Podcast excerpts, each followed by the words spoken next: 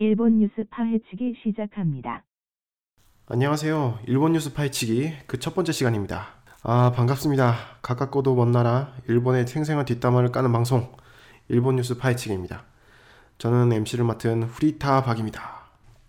음, 하루하루 불안정하게 생계를 이어가고 있는 불쌍한 중생입니다. 아, 앞으로 제 이야기는 할 기회가 많을 테니 아, 조금씩 털어가기로 하고요. 어, 이 팟캐스트에 대한 간단한 소개부터 드려야겠습니다. 이 팟캐스트는 일본에서 화제가 되고 있는 이슈 혹은 한국에서 화제가 되고 있는 일본 소식을 어, 제 나름대로 심층 분석해보는 방송입니다. 음, 제가 제 자신을 마구마구 확대해서 양질의 원고를 뽑고 오디오 파일을 편집해서 어, 매주 적어도 한 번은 업로드할 예정인 어, 이 고문 같은 방송. 내가 진짜 이걸 왜 했을까? 어, 방송을 진행하면서 익숙해지고 여유가 된다면 한 가지 주제나 인물을 파고드는 특집 방송도 한번 꾸며볼 예정입니다. 기대를 많이 해주세요. 어, 제 바람이 있다면 부디 이 방송을 통해서 어, 일본에 관한 문화적, 문화적 그 정치적 음, 또는 경제적 뭐 그런 이해를 좀 심도 있게 깊게 해서 일본이 가깝고도 먼 나라가 아닌 진짜 가깝고도 가까운 나라 어, 그런 우리의 진정한 친구가 될 수 있는 나라가 되도록 한번 열심히 노력해 보도록 하겠습니다. 뉴스 브리핑 네, 뉴스 브리핑. 어, 이 시간은 그 오늘 들어온 뉴스나 아니면은 어제 들어온 뉴스나 아무튼 어, 오늘 제가 본 뉴스에 온, 오늘 제가 본 뉴스를 한번 정리해드린 시간입니다. 어, 오늘 뉴스가 아닌 것도 있어요. 제가 잔뜩 프린트를 해서 뽑았는데 이거 다는 소개는 못 드릴 것 같고 이 중에서 중요한 것만 추려서 제 마음대로 추려서 제 임의대로 소개시켜드리는 어, 그런 무자비한 방송 아, 한번 어, 소개를 한번 해드리죠. 오늘이 무슨 날인지 아세요? 오늘이 3월 21일 월요일인데요. 동경에 벚꽃이 만개한 날입니다, 여러분. 정확하게는 만개가 아니라 개화한 날입니다. 일본은 이제 벚꽃이 언제 피냐를 이제 기상청에서 예보를 해요. 예보도 하고 그 다음에 선언을 해요. 선언을 아 드디어 어, 동경에 벚꽃이 만개했습니다. 근데 또 언론들이 굉장히 그거를 중요하게 다루더라고요. 전 처음에 몰랐거든요. 왜 이 사람들이 일어나? 어, 나중에 알게 됐죠. 이날이 왜 그렇게 중요한가? 바로 꽃놀이 시즌 때문에 그럽니다, 여러분. 이 날이 시작되면은 꽃놀이 시즌 시작됐다. 벚꽃이 폈다. 꽃놀이에 관한 그 준비를 신입사원들이 본격적으로 시작해야 된다. 뭐 이런 의미를 딱 던져주는 거죠. 아, 일본에서 혹시 일하고 계시, 계신 분, 아니면 일한 적이 있으신 분은 알겠지만은, 아, 진짜 혹독합니다, 혹독해. 꽃놀이 준비가 그렇게 힘든 건지는 전 몰랐어요.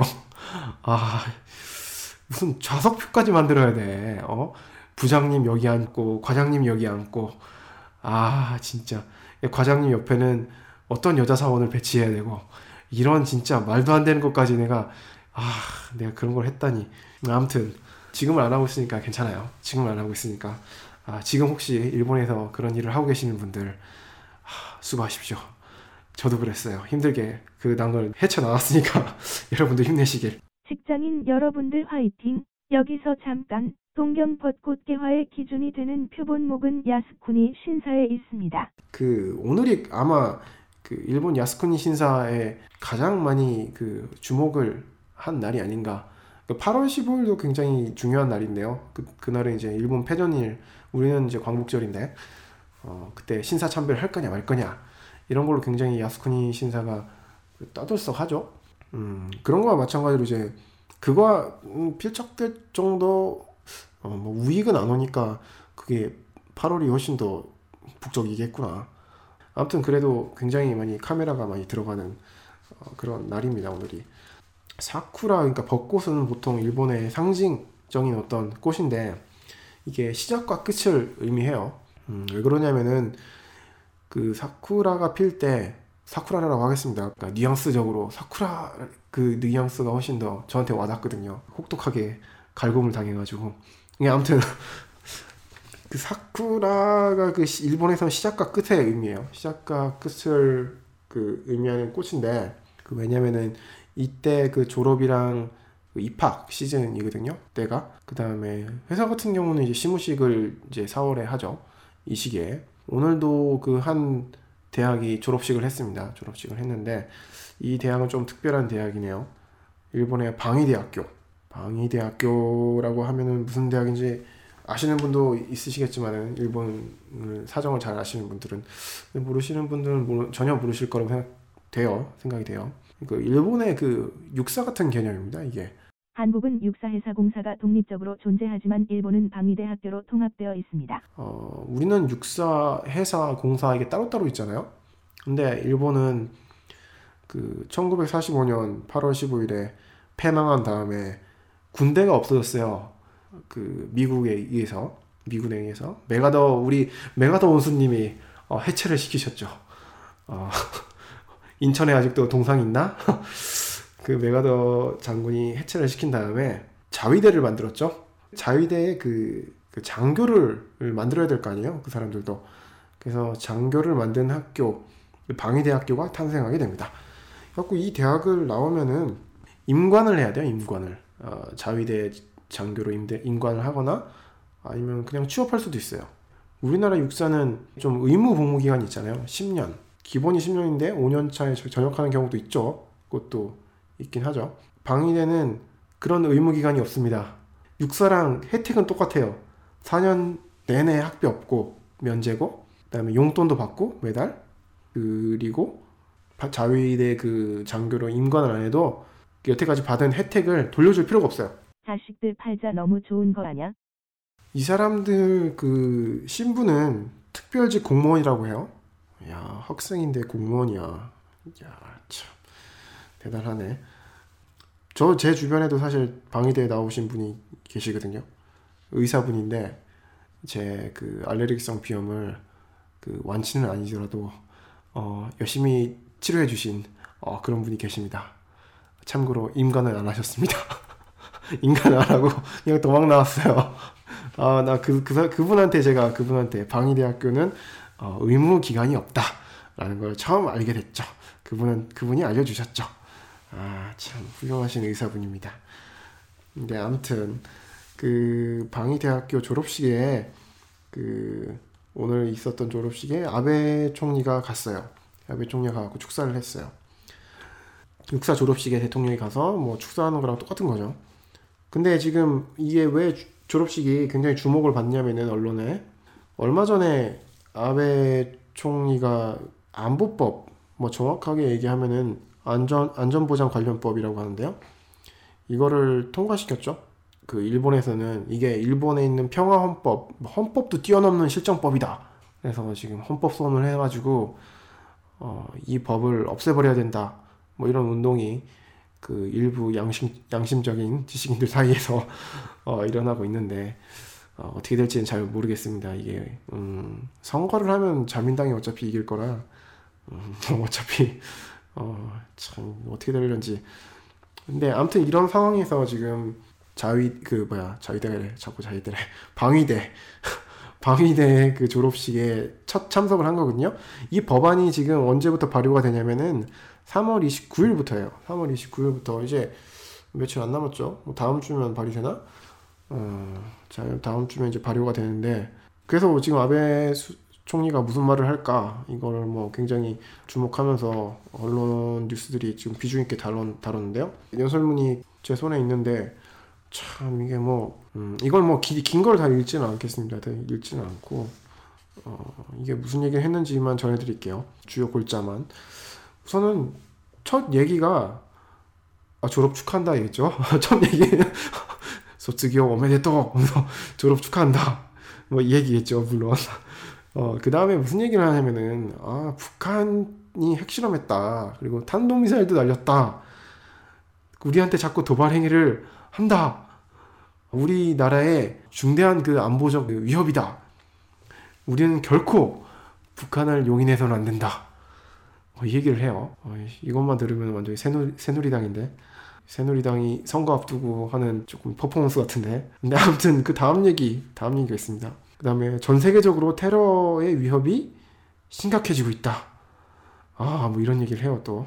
아, 이 얘기만 보면 또 테러 방지법 발의안 같은데? 어, 새누리당 이, 새누리당이랑 자민당이랑 통하는 게 많습니다 역시. 아무튼 그 테러 얘기도 쭉 하고 그래서 일본이 더 이상 안전지대가 아니다. 일본을 지켜야 된다. 그러기 위해서는 자위대의 그 권한을 확대시켜야 한다. 해외에서도 우리가 활약을 해야 된다 그러면서 막 여러 얘기를 해요 이제 마지막 가가지고 러일 전쟁 얘기를 해요. 러일 전쟁 얘기. 자기네들이 100년 훨씬 더 되는 그 옛날에 일본 해에서 아주 대승을 거뒀다. 완벽한 연구와 용의주도한 준비. 이걸로 우리가 어, 러일 전쟁에서 승리를 했어. 러시아에게 승리를 했어. 뭐 이런 얘기를 합니다. 뭐 전쟁하자는 거야 뭐 하는 거야 이 새끼는. 아유 씨. 진짜 보면 짜증나는데. 이게 굉장히 연설문에서 러일 전쟁을까지 얘기하는 걸 보면은 좀 수위가 높은 것 같아요. 왜냐면 작년에는 이런 얘기를 안 했거든요. 수위가 해마다 높아지고 있어요. 이런 얘기는 를 하고 싶었던 게 아니라 사실 이런 얘기를 하고 싶었던 게 아니라 아베가 이런 자위대 그 권한 확대 뭐 이런 얘기를 했던 거는 뭐 하는 거는 원래부터 뭐 했던 얘기고 그것보다는 그 방위대 이번 해 올해 그 졸업하는 학생이 그 419명 있다고 그래요. 일본인 학생. 어, 외국인도 있어요. 방위대학교. 찾아보니까 우리나라 육사에도 외국인이 있더라고요. 외국인 유학생이 있더라고요. 음, 그 사람들은 졸업하고 뭐 하나? 음, 뭐 아무튼 그 사람들 중에서 419명들 중에서 47명이 그 자위대 장교로 가는 그 임관하는 걸 포기했다고 그래요. 음. 그 작년에는 그럼 몇 명이냐? 작년에는 25명밖에 안 됐다고 그래요. 포기한 사람이. 어, 참. 어차피 뭐 그 장학금 장학금이지 그것도 장학금 같은 거 반환할 의무도 없고 어, 지 맘대로 하면 되니까. 근데 이게 굉장히 그 심각한 게 작년에 두 배가 된 거잖아요. 되게 웃긴 게 방위대라고 하면은 우리나라도 그렇잖아요. 육사 가는 사람들 중에서는 굉장히 애국심 투철한 사람들이 많잖아요. 이 사람들도 자위대 가는 사람들 중에서는 애국심이 투철한 사람이 굉장히 많거든요. 근데도 음, 47명이나 되는 사람이 인간을 포기하겠다. 어, 거의 10%가 되는 사람들인데 음, 왜 이렇게 증가했느냐? 그 과거 추이를 보면 91년도에 이, 이때도 많았네요. 과거 최다가 91년도인데 그때가 94명이었대요. 야 아직 이때에 미치지는 못하는구나. 어, 근데 이때가 언제였냐면 걸프 전쟁이 벌어져가지고 자유대가 처음 파견 나간 그 해래요. 방위대 그 졸업생들 중에서는 야 전쟁터에 갈 바에는 어, 내가 인간 안 하고 만다. 뭐 이렇게 생각하는 사람이 그때 최고가 많았다는 거죠. 그래서 올해도 아마 그래서 47명이 나왔던 것 같아요. 이게 뭐 일본 뉴스에 보면은 경제가 좋아져서 경제가 일본 지금 좋거든요. 뭐 근데 엄, 엄밀히 따져보면은 대기업만 좋지 어, 내수랑 그 민간 기업 그 중소기업들은 그다지 좋지는 않습니다. 대기업은 좋아요. 대기업은 뭐 좋죠. 철강이나 자동차 뭐 이런 관련 기업들은 굉장히 좋죠. 지금 N이 그 약세를 보이고 있어가지고 수출이 잘 되니까. 근데 경제가 조, 좋아져가지고 그 민간 기업의 그 구인 수가 증대했다. 그래서 그 숫자가 증가한 게 아니냐라고 그 방위성은 얘기를 하더라고요. 근데 제가 보기에는 그런 것 같지는 않고. 왜냐면은 그 그렇게 되려면은 작년에도 사실 경기가 그렇게 보면 따지고 보면 더 좋았거든요. 작년엔 작년이 더 좋았지 않나? 올해 올해보다 올해 뭐 그럼 작년에 갔어야 작년에도 한 어? 40명 나왔어야지. 왜 작년은 40명 안 나오고 왜 올해 40명 나와? 어, 이거는 조금 제가 보기에는 어, 말이 안 되는 것 같고 아마 그 안보법이 통과돼서 어, 자위대 그 대원들의 어, 임무가 확대될 것 같으니까 어, 사실 죽기 싫은 거죠. 괜히 이상한 데 가가지고 죽기 싫으니까 어, 그렇다고 생각됩니다. 제 생각이에요. 제 생각인데 제가 여기서 본, 말하고 싶은 게 뭐냐면은 그 일본 정치가들이랑 그 일본의 국민들의 감정은 감정 사이에는 굉장히 간격이 커요. 이 사람들이 좋아가지고 자민당 뽑는 게 아니거든요. 사실 솔직히 야당이 아주 개판이라 가지고 어, 야당을 찍을 수가 없어가지고 지금 자민당을 뭐 뽑는 사람들도 많고 아니면 뭐 아, 아유 그냥 아주 그냥 정치 의식이 없는 사람도 많고 어, 그래도 전쟁은 하기 싫고 전쟁이라나 뭐 이런 전쟁 국가가 되기 싫고 지금 헌법이 제일, 제일 좋은 것 같은데 어, 지금 헌법이 제일 좋은 것 같은데 밖에다가 이제 말을 할 수는 없고 어, 뭐 이런 사람들이 많습니다. 어, 뭐 직접적으로 뭐 나서시는 분 지식인들도 있지만은 헌법을 지키자고. 아무튼 이 방위대에 있는 학생들도 뭐 그런 의식이 지금 좀 나온 것 같아요. 제가 보기에는. 음, 그러니까 40명이나 임관을 안 한다고 그러죠. 음, 솔직히 일본 사람들은 굉장히 은혜를 입으면 바로 갚아요. 음료수 하나를 사, 사주더라도 그거를 뭐 진짜 1년 동안 기억하는 사람도 많거든요. 나 그런 거 보고 깜짝 놀랐는데 야 작년에 이맘때 네가 이거 사줬잖아. 야고 내가 이거 사줄게. 뭐 이런 사람 많 이런 사람이 있어요. 어, 우리나라에서는 그런 사람 못 봤는데 어, 일본엔 있어요. 그래서 어, 굉장히 그런 어, 은혜를 입었으면 꼭 갚아야 된다 이런 의식이 굉장히 강한데 그런데도 어, 임관을 뭐 안 하고 포기하는 사람이 두 배가 증가했다 이런 얘기는 일본인들은 안보법에 대해서 굉장히 불안을 느끼고 있다. 뭐 그런 결론입니다. 그럼 두 번째 뉴스 예, 두 번째 뉴스입니다. 어, 두 번째 뉴스는 어, 한국인 학교에 관련된 뉴스예요. 음, 이 뉴스가 이상하게 야후재팬 포털 메인 기사에 올라와 있더라고요. 그렇게 대단한 뉴스가 아닌 것 같은데 내가 보기에는 야 이게 근데 좀 부정적인 뉴스입니다. 어, 왜 부정적일까요? 바로 상케이 신문이 썼기 때문입니다. 아 상케이 신문 유명하죠. 우리나라에서도 박근혜 대통령의 7시간에 대해서 의문의 7시간에 대해서 기사를 썼다가 굉장히 큰 봉변을 당한 상케이 신문입니다. 어, 일본의 조선일보죠. 음. 어, 그러고 보니까 조선일보랑 상케이 신문, 상케이 신문이랑 똑같은 기사 썼는데 7시간. 근데 상케이 신문만 괜히 들들 볶고 조선일보는 가만 냅두고 하려면 공평하게 해야지. 이게 뭐야? 아무튼 지금 굉장히 그 여론이 안 좋아요. 여론이 그 박근혜 대통령에 대한 여론이, 여론이 안 좋아요. 일본에서도 그 언론 탄압했다고 또 어, 우익 애들이 뭐 들들 볶습니다. 네, 아무튼 그, 그 상케이 신문의 그 내용을 신문 기사를 좀 설명하기 전에 이게 좀 배경 설명이 좀 필요한 것 같은데 그 한국인 학교가 그 일본 저쪽 동경 근처에는 하나밖에 없대요. 하나밖에 없대요.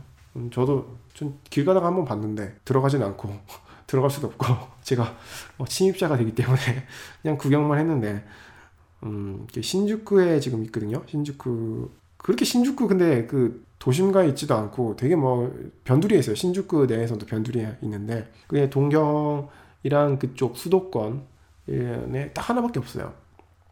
아 물론 그 조선학교는 있죠. 조총련 계열 김일성 초상화 걸려 있는 그 아 근데 지금은 안 걸려 있다고 하는데 제가 근데 안 가봐가 잘 모르겠는데 어, 아무튼 북한이 세운 민족 학교는 굉장히 많습니다. 어, 한국 학교에 비해서. 그래서 굉장히 지금 그 일본에 살고 계신 한국 분들은 자녀가 일본에 살면 당연히 자연스럽게 일본어를 먼저 배우거든요. 어, 그래서 일본어로 얘기하려고요. 부모가 한국 사람인데도. 음, 아, 뭐 주위 환경이 뭐 당연히 일본이니까 할 수 없지만은. 근데 자식한테 한국어를 가르치고 싶은 부모님들은 그 한국인 학교를 보내고 싶어 하거든요 한국어 학교. 근데 동경에 한 군데밖에 없어요. 그래서 조선 학교를 보내야 되나 북한, 북한이 세운 조선 학교를 보내야 되나 아니면 한국 학교를 보내야 되나 굉장히 갈등을 많이 하시다가 조선 학교를 보내시는 분도 계세요. 조선학교 여학생은 아름다운 치마 저고리를 입고 수업을 받아요. 남학생은 우중충한 교복이지만 네, 제 주변에는 한국인 학교를 보내고 싶으신 분이 더 많아요. 왜냐면 한국인 학교가 더 교육 환경이 더 좋거든요. 어, 왜냐면 여기는 영어로도 가르쳐요. 한국어, 영어, 일본어 3개 국어를 할 수 있어요. 이 학교를 나오면은 교육열이 높은 한국인 부모님들이 아 여기를 보내고 싶다. 그래서 경쟁률도 굉장히 높고 일본인 사람 일본인들도 지금 들어가려고 하거든요. 이 학교. 아무튼 굉장히 무슨 국제학교 international school처럼 지금 바뀌어 가고 있는 것 같아요. 어, 굉장히 이게 지금 학교가 오래됐거든요. 그리고 좁아요. 왜냐면은 정원이 720명인데 초등학교, 중학교, 고등학교가 지금 운동장을 같이 쓴대요. 이런 데를 조금 이제 넓게 넓게 해야 되는데. 음, 그래서 지금 그 동경 도지사가 그 한국에 갔거든요. 그 2014년도에 그때 방한을 했는데 그때 박정 박정희 아 박정희 대통령이랑 박근혜 대통령 제가 구분이 안 가서 아 죄송합니다. 아 박근혜 대통령이랑 그 대담을 했을 때 박근혜 대통령이 지금 동포 사회에서 제외 제1 동포 사회에서 학교를 정비해 달라는 그런 요청이 많다. 대사관하고 같이 노력을 하고 있는데 부지 확보가 잘 안 된다. 그래서 좀 도와다오. 네가 도지사잖아. 자식아 어, 도와다오고 얘기를 했대요. 그러니까 그 마스조의 도지사가 음, 알겠다고 고개를 끄덕끄덕거린 다음에 구조 확보를 하려고 노력을 했겠죠. 마침 그 이치가야 상업고등학교가 폐교가 됐대요. 그래서 어, 그 용지가 남는데요. 6,100평방미터. 그러니까 평수로 따지면 1,800평 정도 되겠네요. 이 용지가 지금 비게 돼가지고 그 이게 지금 도유지잖아요, 도유지. 그러니까 도가 가진 그 국유지 같은 거잖아요. 여기서 대여를 해주겠다 이 땅을 그 뭐 무상 대여도 아니에요, 유상 대여예요, 유상 대여. 그렇게 해주기로 했거든요. 그게 지금 어 언제야? 3월 18일 날 도지사가 마스조의 도지사가 그렇게 발표를 했어요. 그냥 뭐 용지만 대여해주면 되는 거잖아. 뭐 별 얘기 아니네? 뭐 이렇게 딱 생각을 할 수 있겠는데, 저도 처음에 그렇게 생각했는데, 어, 상케이 신문이 무슨 희한한 뉴스를 어, 만들어냈네요. 제목이 참 그렇습니다. 왜 한국인 학교, 왜 한국인 학교에 그 용지를 대여해 주, 냐 동경도는 용지 대여를 하지 말고 보육원을 지어라. 뭐 이런 이런 그지 같은 뉴스를 아 이것도 조금 배경 설명이 필요할 것 같은데 음, 아 우선은 한번 뉴스를 보겠습니다. 지금 뉴스에서 이렇게 나와 있어요. 그 동경제도지사를 이렇게 비판을 하고 있어요. 마수도의 지사는 서울시는 자매 도시이기도 하고 그래서 협력을 서로 해야 된다. 음, 굉장히 이게 협력하는 건 굉장히 좋은 거다. 이렇게 뭐 자찬은 하지만은 도청에 사람들의 뭐 반대 의견이 뭐 지금 쇄도하고 있다. 보육원 정비를 위해서 도민들을 위해서 써야 된다. 뭐 이런 식으로 반대 의견이 엄청나게 지금 몰려들고 있대요. 자민당의 도, 도 의원은 왜 외교가 우선시 돼야 되냐 뭐 이런 식으로 굉장히 의문시하는 태도를 보이고 있대요. 음, 새끼들 되게 웃기네. 별일도 아닌데 사실 이게 그냥 외국인 학교에 용지 마련해 준 거밖에 없는데 뭘 또 왜 지들 보육원 얘기를 하고 그래? 사실 이걸 지금 상케이 신문이 어떤 쪽으로 지금 여론을 형성하려고 지금 조작을 하고 있는 거냐면은 지금 일본에 보육원 대란이 났거든요. 보육원 대란. 보육원에 그러니까 어린이집 신청을 했는데 떨어지는 학부모들이 엄청 많아요. 최근 일본의 한 학부형이 어린이집 떨어졌다 일본 죽어라라고 인터넷에 글을 올려 화제가 되고 있어요. 어, 어떤 아줌마는 아 아줌마라고 하면 되지 어떠한 그 일본 여성분께서는 어 불, 불, 학부모죠 학부모. 학부모님께서 지금 왜 이렇게 난 긴장하지? 어 그게 블로그에 그 일본을 비판하는 글을 올리셨어요. 뭐 일본 죽어라 뭐 이렇게. 어, 뭐 이렇게. 나 보육원 떨어졌어 일본 죽어라 뭐 이런 식 이런 식을 올렸어요. 그래서 어 그게 지금 굉장히 지금 여러 그 인터넷 네티즌의 그 뭐라고 하죠? 공감을 사면서 굉장히 지금 그게 정치 문제화 되고 있어요. 정치 사회 문제화 되고 있고 일본 그 의회에서도 지금 뭐그이 문제를 논의하겠다. 블로그 쓴 사람 불러라 뭐 이런 논의가 있을 정도로 굉장히 심각하게 지금 돌아가고 있거든요. 근데 그 부정적인 여론이 물론 정부 책임이죠. 정부 일본 정부 책임이죠. 그거는 뭐 하, 한국인 학교랑 관계 없죠. 근데 그 부정적인 여론을 지금 이 용지를 쓰는 거를 쓰는 걸로 지금 뭐라고 해야 되죠? 결부시켜 가지고 여론을 몰아가는 거예요. 한국인 학교 지을 용지는 있고 보육원 그 지을 용지는 없냐. 뭐 이런 식으로 지금 막, 막 일방적으로 몰아가는 건데. 산케이 신문 나빠요. 나 삐졌어. 아, 참 이러면 안 되는데, 그죠?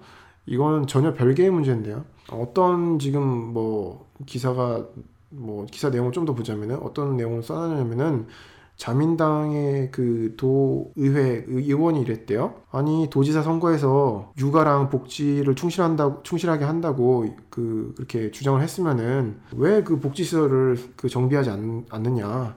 이거는 그 지사의 폭주다. 아, 타케시마 문제, 아, 타케시마는 독도죠 독도. 독도 문제도 있고 도저히 용인할 수 없다. 아, 이 자식들 그냥 뭐 이상한 새끼들이야, 하여튼. 음, 이 새끼들이 뭐 이래가지고 그 조선 학교 보조금도 끊었잖아요, 아베가. 왜냐면 적성국이니까 적성국에는 그 지원을 할 수 없다. 그래가지고 이 새끼들 사실 지원이 아니거든요, 이거. 왜냐면은 일본 내에 있는 그 북조선 국적을 갖고 있는 사람들도 다 세금을 내거든요. 사실 그 세금을 환원받는 거잖아요, 복지는. 근데 그 그걸 다 끊어버렸어요. 근데 그거를 똑같은 보조금을 끊어버렸는데 그 똑같은 논리로 지금 어, 얘기하는 거죠 지금 독도 문제가 있는데 우리가 어떻게 적성국을 도와주냐 이렇게 대립하는 국가를 도와주냐 이 자식들을 어, 그런 식으로 하면 우리도 일본인 학교 뭐 지원을 끊어버려야 되는 건가?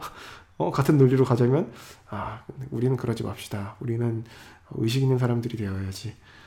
아, 이런 또라이 같은 놈들. 다른 그 도의원도 이랬대요. 신주쿠 그 내에 그 도유지가 적다.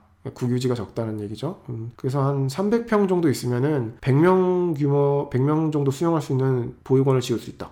이 미친 새끼 뭐 어떻게 하라는 거야 어, 그거랑 이거랑 무슨 뭐 관계도 없는 얘긴데 솔직히 아니 그거는 뭐 일본 정부가 자기네들 그 정책을 잘못 세워가지고 지금 뭐 보육원 대란이 일어난 거지 그게 뭐 지금 한국인 학교랑 무슨 관계야 별개의 문제인데 이걸 자꾸 결부시키려고 한다는 게 조금 이해가 안 가는 것 같아요. 음, 그 용지에 관한 거는 사실 뭐 도지사 재량인데 그걸 갖다가 그 그리고 사실 한국인 그쪽 학교 뭐라고 해야 되죠? 다니는 그 학부모들도 세금을 안 내는 게 아니거든요.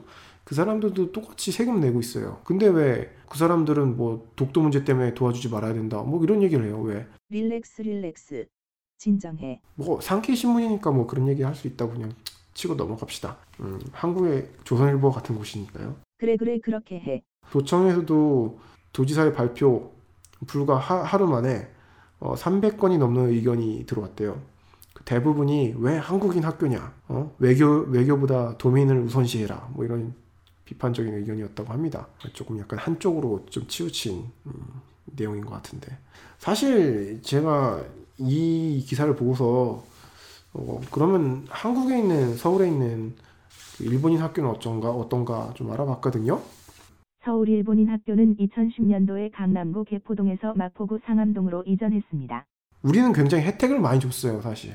이게 서울시가 세금으로 세금 예산으로 1,200억 원을 써가지고 일본인 학교 그 부지를 매입하고 그 일본인 학교에서는 600억 정도를 써가지고 저기 새로 이사가는 그 학교 부지를 이전 부지를 매입을 했대요. 그러니까 600억이 남은 거죠. 서울시가 어떻게 보면 600억을 준 거야. 아니 근데 이렇게 보면 안 되나? 그때 그 땅값이 올랐을 테니까 땅값이 오른 거 뭐 이런 거 시세 차익 같은 게 있, 긴 하겠지만 아무튼 뭐 돈을 어떻게 남기도록 서울시가 매입을 해준 거 아니에요. 이런 특혜를 많이 줬는데 참 얘네들은 이게 사실 조선일보에서 나온 기사거든요. 음, 제목이 참 조선일보스럽네요. 헉 이 외국인 학교 땅값만 1225억 원. 조선일보스럽네요. 아무튼. 우리는 그래도 혜택을 많이 줬는데, 일본에서는 이런 걸로 막 딴지 걸고 막 이러네요. 음, 참. 아무튼, 어, 서로 이제 외교는 호, 호혜주의니까 우리가 이렇게 베풀었으면은 남들도 이렇게 베풀어야 된다. 뭐 이런 거를 주장하는 게 그 외교잖아요. 기본적으로.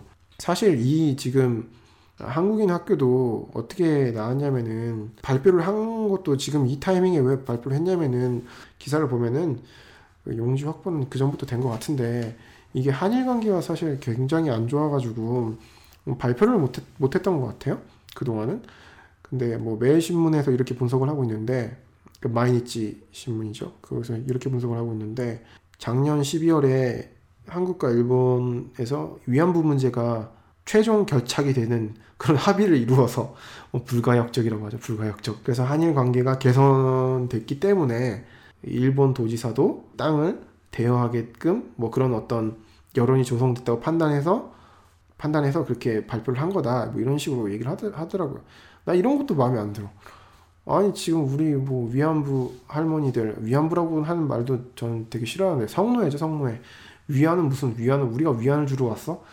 이 진짜 끌려간 거지 성노예로 끌려간 거지 노예로 근데 그 사람 그 할머니들이 그 되게 막 불합리한 납득되지 않는 뭐 그런 합의를 그 강제로 뭐 수용하라고 지금 정부가 폭력적으로 그 합의를 한 거잖아요. 근데 일본 내에서는 그게 굉장히 긍정적으로 이게 영향을 미치고 있어요. 사실 어떻게 보면은 되게 막 불편하거든요. 사실 외교적으로 일본에서 그 전 세계적으로 지금 비타, 비판받고 있고 맨 그 성노예 얘기 계속 얘기하니까 일본 일본 내에서는 그게 지금 아킬레스건이거든요. 사실 우리가 이 아킬레스건을 더 건드려야 되는데 지금 박근혜 대통령은 무슨 뭐 큰 뜻이 있으신지 그거를 합의를 해주셨죠. 불가역적으로 그것도. 어, 그래서 지금 그 용지를 지금 한국인 학교도 받게 됐다고 하는 건데 왜냐면 박근혜 대통령이 부탁했으니까 2014년도에 아 나 이런 것도 진짜 마음에 안 들어요. 아, 받, 받을 때 받더라도 우리가 지금 호혜주의로 받아야지 우리도 일본인들한테 이런 걸 해줬으니까 일본 니들도 우리한테 이런 거 해줘 이런 식으로 가야지 아니 왜 그거를 위안부 문제까지 그거를 그거를 무슨 어, 보답처럼 어, 주는 겁니까? 정말 이해가 안 되는 뉴스입니다. 부디 한국인 학교가 무사히 확장이 전되길 바랄게요. 음, 여기 제가 지금 상케이 상케이 신문 저기 여론조사 결과를 지금 보고 있거든요. 이게 지금 3월 21일 오늘자 나온 건데 왜또 산케이 신문이야? 산케이 신문은 기본적으로 믿을 게 못 돼요. 조금 bias가 있어가지고 차라리 마이니치나 그 아사히를 보고 조금 말지. 그러니까 현실을 반영을 잘 못하는 것 같아. 이거 그리고 뭐 조사 방법 이런 것도 안 나왔네. 조사 방법도 안 나오고 그다음에 뭐야 표본수도 안 나오고 오차 범위도 안 나오고 이씨 이거 뭐 이- 어떻게 하- 어떻게 한 줄 알아? 응? 어, 이런 걸 내가 믿어야 돼? 내가 이런 걸 해야 돼? 아 진짜 그래도 이왕 이왕 건드렸으니까 어, 보도록 하죠. 어, 뭐딴 건 뭐 별 볼 건 없는 것 같고 그냥 아베 내각 지지율이 지금 46.3%래요. 음, 지지하지 않는다 어, 38.7%. 근데 이게 뭐 중요한 게 아니라 그 다음 게 제가 보고 싶었던 겁니다. 각 정당의 지지율. 어, 이게 이거를 한번 보면서 일본에 어떤 정당이 있는지 한번 잠깐 볼까요? 음, 일본 지금 자민당이 36.7%래요. 이게 우리나라 새누리당 비슷한 당이죠. 뭐 어디 뭐 뉴스 같은데 보니까 어, 새누리당이 모델로 삼고 싶어하는 당이라고 그러시더라고요. 새누리당이 이번 선거에서 개헌선까지 확보한다면 어떻게 될까? 음, 집권 체제를 뭐 의원 내각제 뭐 이런 걸로 바꾸면은 자민당처럼 뭐 영구 집권이 가능하겠죠. 음, 뭐 어떻게 되든 자민당은 계속 어, 여- 집권이 가능할 테니까. 그 다음에 그 나오는 게 지금 민주당인데 민주당이 이번에 유신의 당과 합당을 해가 해요. 지금 7월에 지금 참의원 선거가 있거든요. 그래서 뭐 선거 대책으로 합당을 했죠. 그래서 이름이 민진당이 됐어요. 민진당. 민진당 이거는 대만에 있는 당 아닌가? 사실 그 대만에 있는 당도 대만에 있는 민진당이 일본의 민진당이 탄생한다는 걸 알고 뭐 무슨 응원 메시지를 보내고 막 이랬, 이랬대요. 어, 뉴스에 보니까. 아, 참. 아, 그리고 오늘 뭐 뉴스를 잠깐 또 봤는데 뭐 7월에 참여원 선거는 이건 계획대로 있던 거고요. 중의원 선거 일본은 이제 이원제로 돼 있잖아요. 미국 상원 하원 의원처럼 중의원을 어, 해산을 해가지고 참의원 선거랑 같이 치를 그럴 어, 가능성도 있다고 계속 뉴스가 나오고 있네요. 왜냐면은 내년쯤에 그 소비세를 올릴 예정이거든요. 우리나라로 치면 부가가치세죠, 부가가치세. 그거를 지금 어, 올리려고 하는데 어, 사실 일본 그 정계에서 소비세 올린 다음에 선거에서 이긴 경험이 한 선거에서 이긴 적이 거의 없어요. 아, 한 번도 없죠, 한 번도 없어요. 음, 제가 기억하고 있기로는 한 번도 없거든요. 왜냐면 되게 민감해요, 이게 소비세. 음, 그래서 그 전에 막 다 오늘 5를 7월에 다 해치워버리려고 이 인간이 지금 뭐 그렇다고 하더라고요. 근데 지금 최대 야당이 그 민진당이잖아요. 지금 민주당하고 유신의당 지금 합류해가지고 결성된 이게 지금 12.8%밖에 안 되는데 이 최대 야당이 12.8%예요. 아, 참 이거 어떻게 막을 수가 없어. 막을 수가 없어. 이게 뭐 3배 차이가 나네 지지율이. 자민당이 36.7%니까. 아유 씨 이거 어떻게 하나. 그리고 지금 자민당 하나만 있는 게 아니라 공명당도 있거든요. 공명당이 4.6%거든요. 그럼 공명당하고 자민당하고 연립하니까 이게 40%잖아요. 그럼 막을 수가 없지. 이게 둘이 합쳐 40%인데. 아, 참. 민진당이라는 당도 되게 정체성이 되게 애매해요. 원래 민주당 자체가 원래 정체성이 좀 애매한 당이거든요. 어, 시간이 되면은 언제 그 민주당의 역사, 어, 민주당은 이제 좀 있으면 없어지면 없어지지만요. 그 3월 27일 날 어, 이제 결당을 하면 없어진대요. 완전 민진당으로 새로 탄생을 하는 거죠. 음, 지금 근데 잠깐 설명을 드리면은 간단하게 어, 민주당은 원래 좌파랑 우파랑 함께 모여가지고 만든 조금 애매한 그 연립체 같은 당이었어요. 그래서 뭐 칸나오토 그 뭐 전 총리였죠. 그 사람은 원래 시민운동하는 사람이었잖아요. 그다음에 하토야마 그 하토야마 총리를 했었죠. 그 사람은 그 브리지스톤 창립자 그 창립자의 아들인가? 뭐 그렇잖아요. 아 손자구나 손자 그 사람도 손자구나. 브리지스톤 주식 갖고 있잖아요 그 사람.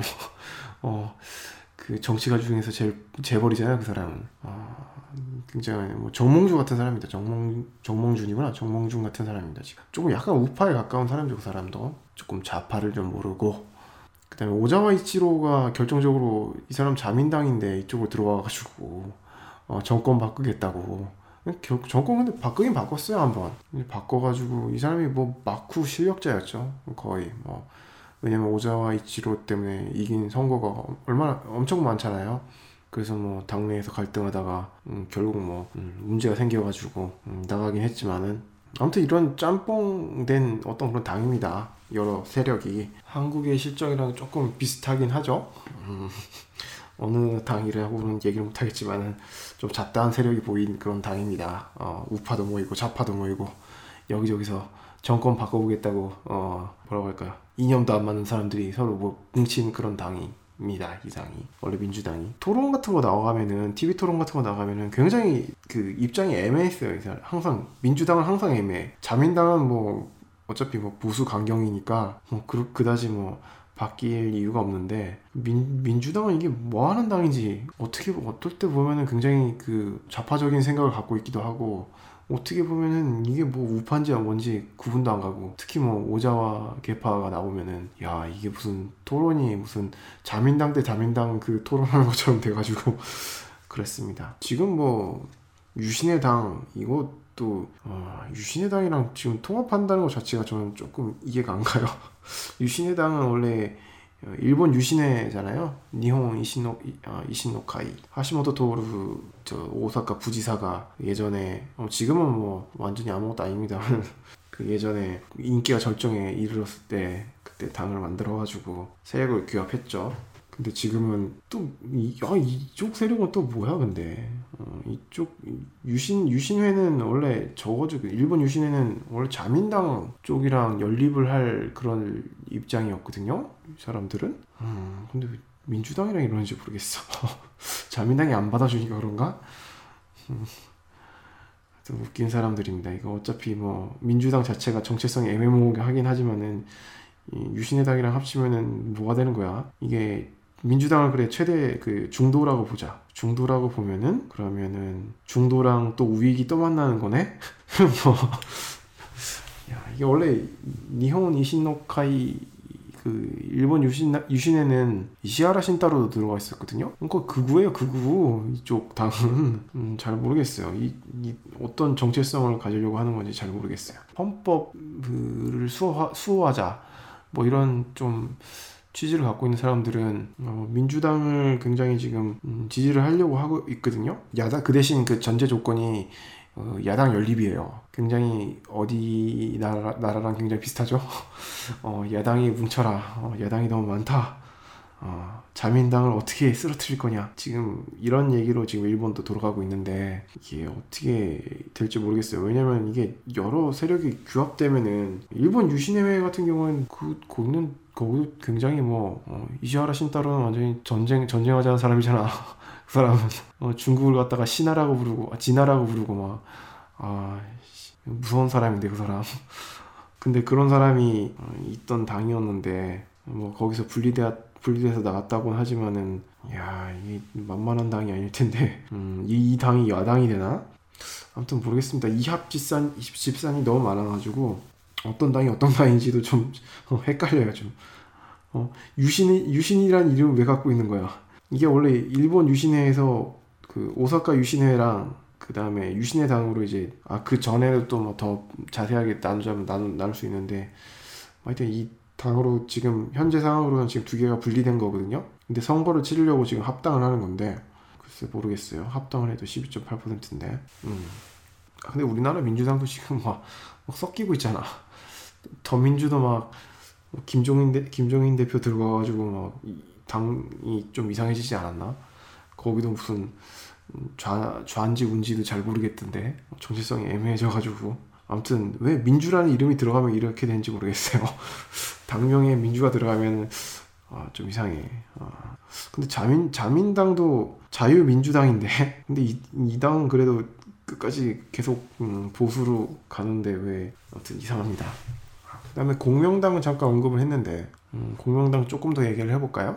공명당은 그 창가케라는 그 종교 조직이에요. 종교 조직이 만든 당이에요. 사실은 통일교가 제일 그 원하고 있는 당이죠. 모델로 하고 있는 당이죠. 어, 통일교도 이런 당을 만들고 싶거든요. 어, 그래서 예전에 통일교도 한번 뭐랄까 후보를 내 가지고 한번 이렇게 하려고 했었죠. 음, 일본에서는 굉장히 공명당 그 반대하는 사람도 굉장히 많아요. 왜냐면 종교가 왜 여길 들어오냐, 종교가 왜 정치 세력에 들어와가지고 신정일치를 이루려고 하는 것이냐, 뭐 이런 얘기도 많은데 뭐 대놓고 얘기는 못하고 왜냐면 창가학계 사람들 무서우니까 괜히 얘기했다가 칼, 칼 맞고 이럴 수 있거든요. 어, 저도 말을 조심해야 됩니다. 저도 공명당 얘기 잘못했다가 큰일 날 뻔했어요. 어, 말 조심해야 됩니다. 여기저기서 그 창가 학계 사람들이 숨어 있어요. 말을 할, 조심해야 됩니다, 진짜. 근데 이 세력은 항상 그 일정한 퍼센테이지를 유지해요. 음, 왜냐면은, 아, 이게 굉장히 일본 신문에도 이렇게 자주 나고 했는데, 이게 그 종교 사람들이 굉장히 결집, 결집력이 높잖아, 높잖아요. 그리고 뭐 투표하라고 막 강요도 하고 막 이런데요. 음, 사실인지 아닌지는 잘 모르겠는데. 그래가지고 뭐, 야, 누가 우리가 낸 후보를 찍었냐, 안 찍었냐, 뭐 이런 것까지 뭐 확인한다고 그러니까. 어, 굉장히 무서운 사람들. 입니다. 그래서 꾸준히 이게 퍼센테이지가 나오기 때문에 어, 일정한 그 퍼센테이지가 나오기 때문에 자민당이랑 연립을 하죠. 근데 공명당이 좋은 점도 있어요. 어떤 좋은 점이냐면은 헌법 같은 거를 이제 평화헌법 같은 거 그러니까 어차피 종교 단체니까 평화헌법 같은 건 지키려고 그런 생각을 갖고 있기 때문에 어, 자민당을 견제하는 그런 당으로서 음, 뭐 일정 정도 역할은 한다고 봅니다. 아 근데 창가학회 뭐 이런 데는 민주당 어떤 인사들도 굉장히 많이 가요 그쪽으로 어 왜냐면 이 사람들의 지지를 받으면은 어, 표를 얻기 쉽거든요 그래서 민주당도 가끔 공명당의 지지를 받으려고 가는 사람들이 있더라고요 음 아무튼 좀 굉장히 특이합니다 그 다음에 나온 게 공산당 아, 이름만 들어도 무서운 당이죠. 공산당 한국에서는 그냥 바로 바로 해산이야. 니들 나오면 3%네요. 공산당이 뭐 위키 정보를 보니까 거기에서는 아시아에서 두 번째로 역사 정당 역사가 긴 당이라고 하대요. 음, 제일 긴 당은 그 대만의 국민당이고 음, 공산당이 2위라고 두 번째라고 그래도 돼요. 공산당은 유럽에는 많이 있잖아요. 유럽에는 뭐 사민당, 뭐 노동당, 뭐 공산당 이런 진보 정당이 많잖아요. 일본에도 그런 의미로 있는 거예요. 왜냐하면 민주사회에서 공산당 커뮤니스트들의 뭐 입장도 의견이니까 그 의견이 뭐 사람들의 지지를 얻으면 뭐 정권을 잡는 거고 뭐 그렇겠죠. 뭐 이 사람들이 뭐 나라를 전복하자 뭐 이런 생각은 안 하는 것 같고요. 그다지 뭐 위험하다는 생각은 별로 들지 않는데 단지 그냥 나라를 덴마크처럼 바꾸자는 거죠. 덴마크나 아니면은 뭐 스웨덴처럼 나라를 바꾸고 싶다. 뭐 이런 사람들이죠. 근데 이상하게 3인당하고는 되게 관계가 별로 안 좋아요. 왜 그런지 모르겠어요. 같은 진보 정당인데 어, 사이좋게 지내면 좋을련만. 그리고 이 공산당은 일본 일본 공산당은 북한하고 굉장히 사이가 안 좋아요. 옛날에 그 도청 사건도 있고 그래서 음, 옛날 뭐 공산당이랑 삼인당 쪽이 제가 알고 있기로는 쪽에서 이제 북한 초청을 받아가지고 북한에 갔다고 그러거든요. 근데 뭐 호텔에 뭐 도청기 설치하고 뭐 이래가지고 그 다음부터 뭐 일본 공산당이 뭐 단절했다, 절연했다, 뭐 이런 얘기가 들려오곤 합니다. 뭐 그 그런 게 없어도 그그 전부터 뭐 사이가 별로 좋지는 않았다고 그러더라고요. 왜냐면 독재 정권이니까 북한 정권이 그다음에 공산당 내부에서도 뭐 중국 정부를 굉장히 싫어한다고 하더라고요. 왜냐면 중국 정부가 공산주의를 내세우고 있지만 공산당이 공산주의가 아니잖아요. 그 사람들이 공산주의인데 왜 공짜 공짜로 의료 치료도 안 해주고 어? 왜 그래? 음, 그러니까 그 사람들은 공산주의가 아니다. 뭐 이렇게 얘기를 하고 뭐 그렇다고 하더라고요. 아, 사실 저한테 공산 일본 공산당이 좀 접촉을 해왔었죠. 어, 이상한 접촉은 아니고 어, 나 잡혀갈라. 길 가는데 팜플렛을 주더라고요. 음, 그래서 받았다가 딱 그 빨간 글씨로 써있다 일본 공산당 해갖고 재빨리 버렸어요. 어, 너무 무서워서 어, 나 국가보안법에 걸리면 어떡해. 뭐. 아, 내, 내, 내 이런 올바른 사상을 갖고 있는 대한민국 청, 청년이거든. 감히 공산당 따위가 나에게. 어, 바로 던졌는데. 나중에 근데 알고 보니까 그, 그렇게 뭐 이상한 얘기를 하는 것 같지는 않고. 음, 근데 아무튼 이름이 무서운 거죠, 이름이. 공산당. 무섭습니다. 음, 아무튼 그렇고요 그 다음에 오사카 이신노카이 오사카 유신회가 4.4%네요. 이게 뭐 하시모토 토르가 여기 있, 었는데 어, 나가버렸어요. 탈당했어요. 탈당. 그래서 이곳 이 당도 어떻게 될지 모르겠네요. 새로 생기는 민진당이 흡수되는 거 아니야? 그 다음에 3인당인 0.8% 1%도 안 되네. 음, 이게 3인당이 굉장히 일본에서는 유서 깊은 진보당이거든요. 어, 일본의 유서 깊은 진보당인데 어, 어쩌다 보니까 지금 완전히 나락으로 떨어졌습니다. 어, 이전에 3인당에 무라야마 그 당수가 있었을 때 그때 총리도 했었죠 무라야마 총리. 음, 정권을 교체했었죠 연립해가지고. 참 그때가 좋았는데. 음, 그때 뭐 과거사도 반성한다고 그래가지고 무라야마 담화 발표하고 어, 이랬었죠. 음. 근데 그 발표하면 뭐해? 어, 일본이 바뀐 줄 알고 사람들이 아, 다 알고 있었는데 알고 보니 그 정권 교체가 돼가지고 3인당이 잠깐 정권을 잡을 때 발표한 거였어. 아 그래갖고 사람들이 아 일본 그, 그 우익이죠. 자민당이 정, 자민당이 정권을 잡았을 때 바로 이제 언제 사과했냐는 듯이 참 말을 싹 바꾸고 그래도 대외적으로 얘기한 건 있으니까 자기 말로는 아베 총리도 그러죠. 무라야마 다마를 계승한다.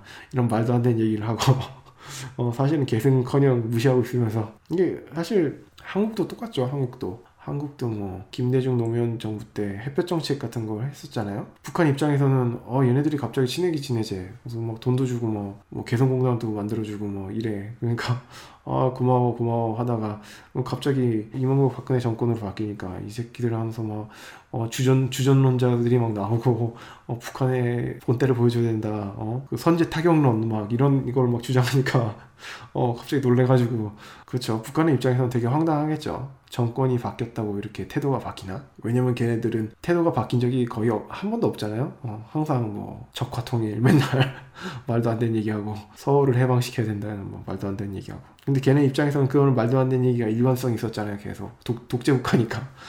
어 근데 민주국가에서는 정당이 바뀌면은 집권 정당이 바뀌면은 어, 정책도 바뀌어 버리니까 이게 참 이게 애매하죠. 음, 일본의 입장을 우리가 뭐 이해를 못 하겠다 맨날 그런 얘기를 하는데 뭐 말로만 사과한다 그러고 뭐 태도가 안 바뀌고 뭐 이런 얘기를 계속 하잖아요. 근데 그 당연한 얘기예요. 당연한 얘기. 왜냐면 어, 3인당이 집권했을 때 반성했으니까 자민당이 들어오면은 다시 정권을 잡으면은 반성할 이유가 없죠. 왜냐면 걔네들은 뭐 자민당은 뭐 사과하기 싫어가지고 우리나라랑 그 박정희 정권 때 수교 맺을 때도 배상금이라고 안 하고 독립 축하금이라고 줬잖아요. 왜냐면 자기네들은 잘못한 게 없으니까 배상이란 얘기가 잘못했을 때 그거를 물어주는 거잖아요. 근데 이런 거를 위법적인 거를 자기네들은 한 일이 없다. 왜냐면 을사조약이나 뭐 이런 거다 어, 합법적으로 진행된 거고 뭐 그렇기 때문에 어, 우리는 독립축하금을 주겠다 너희들에게 뭐 이런 식으로 얘기를 했잖아요. 자민당은 전혀 반성을 안 해요. 결코 음, 나쁜 짓을 했다고 생각 안 하고 오히려 자네, 자기들이 그 식민지로 만들어 가지고 한국을 식민지로 만들어 가지고 근대화를 이끌었다. 그리고 지금 또 하는 말이 되게 웃겨요. 지금 뭐 상케이 신문 이런 데 보면은 되게 웃긴 게 우리가 그 일본이 인재를 많이 배출해 가지고 한국에 인 재를 많이 배출해 가지고 박정희나 그다음에 뭐 백선엽 뭐 김종필 이런 사람들을 많이 배출해 가지고 이런 사람들이 한국의 근대화를 이끌었다. 뭐 이런 헛소리 맨날 하거든요. 어, 이런 근데 한국에서도 이런 얘기 하잖아. 그래가지고 상케이 신문은 그렇게 해가지고 지금 계속 근대화론을 주장하고 있어요. 새로운 근대화론이죠. 옛날에는 식민지로 해가지고 근대화를 했는데 요즘에는 식민지 시대 때그 자기네들이 교육시킨 우수한 엘리트들이 어, 한국의 근대화를 이끌었다. 뭐 이런 어, 개소리를 하고 진짜, 진짜 그런 거 보면 이제 열받아 죽겠는데 근데 아, 뭐 한국에서도 그걸 긍정하는 사람들이 있으니까 뭐, 뭐할 말이 없습니다. 제가 어떻게 일본 애들하고 일본 우익 애들하고 어떻게 싸워야 될지 모르겠어요. 일본 우익 애들이 맨날 그런 얘기할 때 야 니네 그런 거 박정희가 근대화 시켰다고 얘기하잖아 니들도 박근대 박정희 우리가 키운 애들야 막 이렇게 얘기하면은 아, 뭐라고 얘기해야 될지 모르겠어요. 그냥 저는 입을 꾹 다뭅니다. 새끼들 많이 안다. 그리고 참 희한한 당이 있어요. 생활의 당.